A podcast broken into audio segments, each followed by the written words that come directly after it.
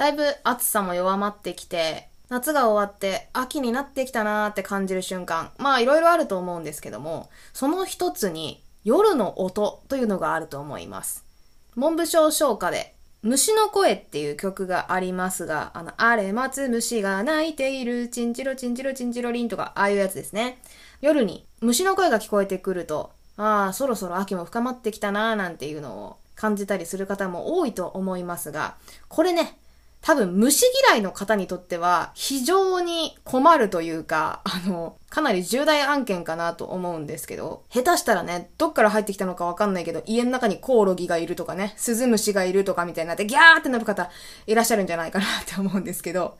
まあ、各言う私も結構な虫嫌いでございまして、まあ、とはいえ、声だけ聞いてれば風情があると思うんですが、できることなら、その姿、形ね、虫の容姿も克服できたら、よりその秋を楽しめるんじゃないかと、虫の季節も楽しめるんじゃないか、ということでですね、今回のサブカル部のお題はこちらです。脱、虫嫌い。はい、というわけで、虫が苦手な方、まあ、特にその姿ですね。あのフォルムが無理だという方向けに、ちょっとでもその抵抗感を減らしていただいて、なんか虫に対する恐怖心とか拒否反応みたいなものを和らげようではないかという趣旨で、いろんな虫にまつわる作品を紹介していきたいと思います。よろしくお願いいたします。まあ、虫と一口に言っても、いろんな種類の虫がいますよね。私はね、結構、うん、虫によってね、大丈夫な虫と、見るだけで絶叫する虫がかなり極端に分かれてるタイプなんですけど、例えばですね、まあ、あの、私が一番苦手なのは、あれなんですよ、雲なんですよ、スパイダーね。やつはもう、形が、フォルムと、あとね、素早いのが、私はすごく苦手なタイプで、もう見るだけで結構発狂しちゃうんですけど。あのね、ハエトリグモみたいな直径1センチぐらいの可愛いのだったらいいんですけど、なんか田舎とかに出るすっごい足がめちゃくちゃ細くて長い雲いるじゃないですか。あれが本当に無理で、もう鳥肌が立っちゃうぐらい気持ち悪いっていう人で、まああとはもう本当王者ですね。名前を呼んではいけないあの人、G 様が まあもう当然のごとく嫌いなんですけど、まああいつもね、スピードが速いのが本当に嫌で、あと飛ぶじゃないですか。そうですね。そこが今一番嫌なんですけど、逆に言うと、すごいゆっくりした動きの虫って全然平気なんですよ。例えば、ダンゴムシ、遅いですよね。あと、カマキリとかも、なんかよとよと歩いてる時ってなんかおじいちゃんみたいな 前後にゆらゆらしながら一歩一歩足を出していくタイプなので、そんなに速くなくて、あいつは全然大丈夫ですね。バッタとかも素早い時は素早いんですけど、こいつ飛ぶぞっていうのをあらかじめ覚悟しとけば、別に私は触れちゃったりもするので、むしろバッタとかカマキリとか、なんだろう、コオロギとかは、全然フォルム的にかっこいいって私は思えるんですよ。雲は無理なんですけど。っていう風でなんかすごいね、好みが、好き嫌いが極端に分かれているのが私なんですけども、まあそんな私がですね、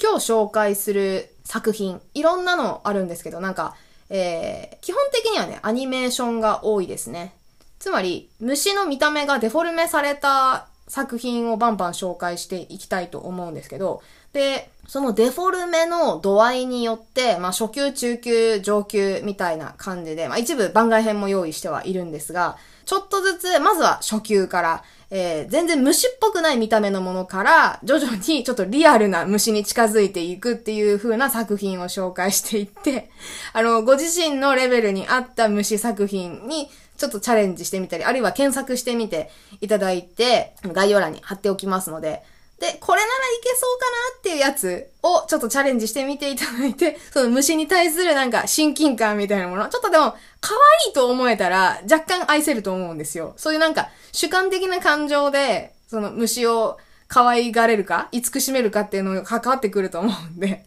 自分が感情移入できそうな作品をぜひ見つけていただきたいなというのが今回の、えー、シリーズの趣旨でございます。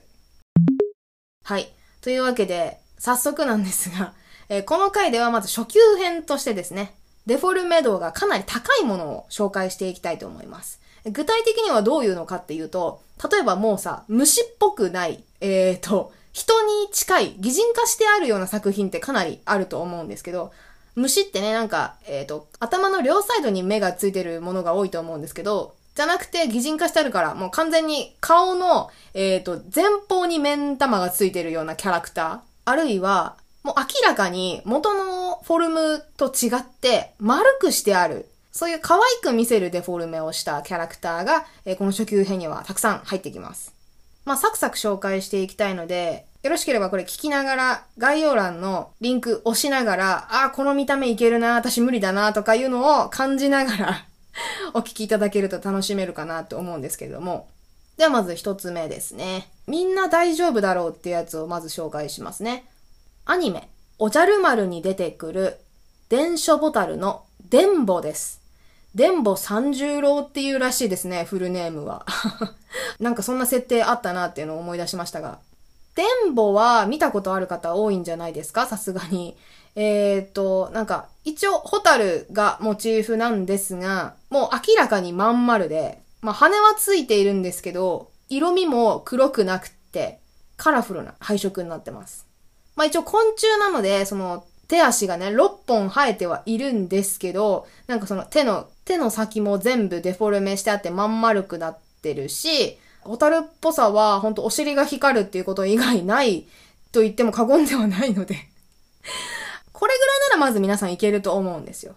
これ、初級の中の最も優しいやつですね。虫らしからぬ形をしているキャラクターになります。これがまず一つ目ですね。どんどん行きましょう。二つ目。絵本の腹ペコ青虫です。腹ペコ青虫も見たこと、読んだことある方多いんじゃないですかね。これ嫌いっていうお子さんいるのかな？ちょっとわかんないんですけど、えっ、ー、とまあ、青虫主人公で、まあ最後蝶々になるんですけど、で、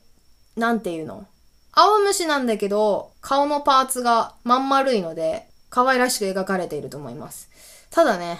えっ、ー、と、腹ペコ青虫ってさ、なんか、いろんな食べ物をね、バクバク食べていくお話なんですけど、なんか食ってるもののデカさを考えたら、あの腹ペコアムシって相当巨体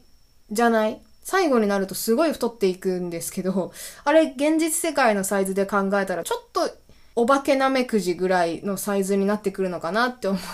思っちゃうので、ちょっとそのサイズ感はまず度外視していただいて。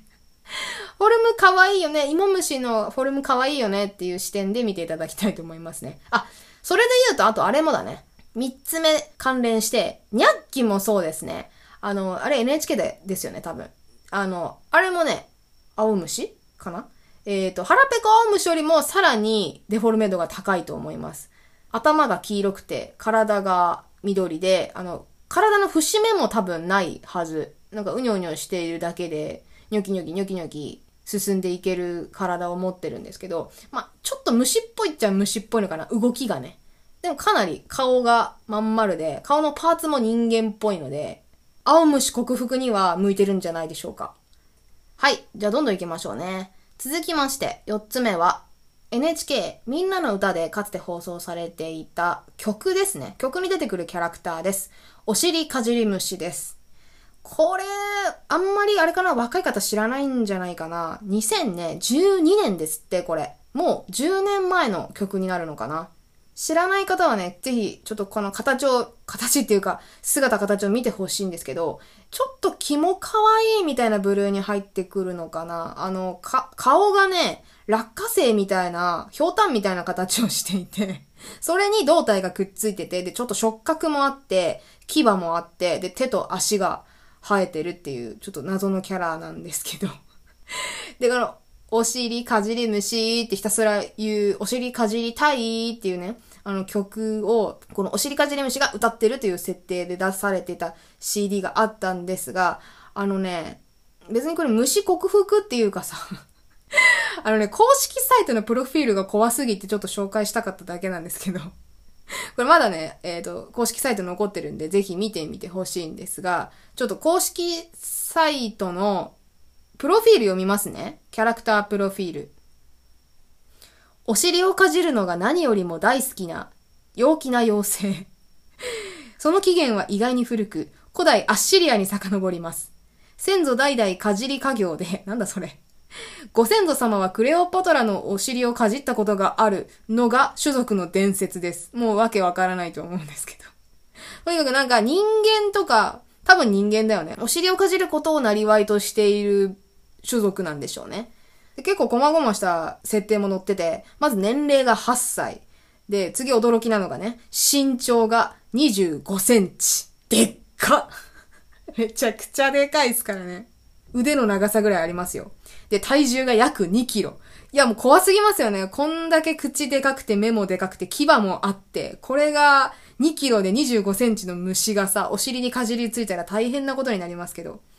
で、好きなものは美味しいお尻、かっこ元気で健康、苦手なもの、まずいお尻、かっこ疲れていて不健康。というわけでなんか、吸血鬼のお尻版みたいな感じの虫なんですよね。で、なんかさらに変な関西弁が混ざるとかいう謎の設定もあったりするんですが、なんかこれのアニメーションも普通にあった気がしますね。ちょっとあんま覚えてないんですけど。まあちょっとこれは、これはこのリアルなサイズで25センチが現実世界にいたらと思うと、あの、腹ペコ青虫みたいにちょっと怖いサイズ感ではあるんですけれども、まあでもまだね、二足歩行してるので、これぐらいならまだいけるんじゃないですかね。はい。っていうのが一つ、お尻かじり虫でした。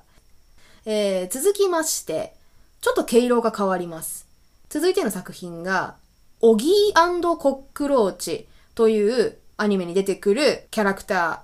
ー、あの、名前を呼んではいけないあの方のデフォルメしたキャラクターですね。えっと、オギーっていうのはね、オギーコックローチ。オギーは主人公の猫です。青色をした太めの猫なんですけど、で、そのオギーコックローチのね、コックローチ。コックローチっていうのは、あの、名前を呼んではいけないあの人の英語でコックローチって言うんですね。で、コックローチが3匹出てくるんですよ。えーとね、名前が、ジョーイとディーディーとマーキーっていうコックローチが出てきます。で、全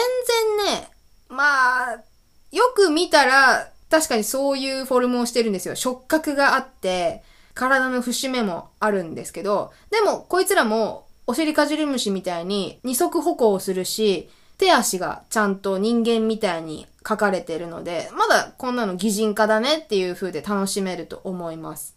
ただよ、この名前を呼んではいけないあの人たちを初級レベルで擬人化しても、ここまでキモさは残るんですよ。これがやっぱ限界だろうなって思いますね、私は。もう、このコックローチたちは、どんなにデフォルメしても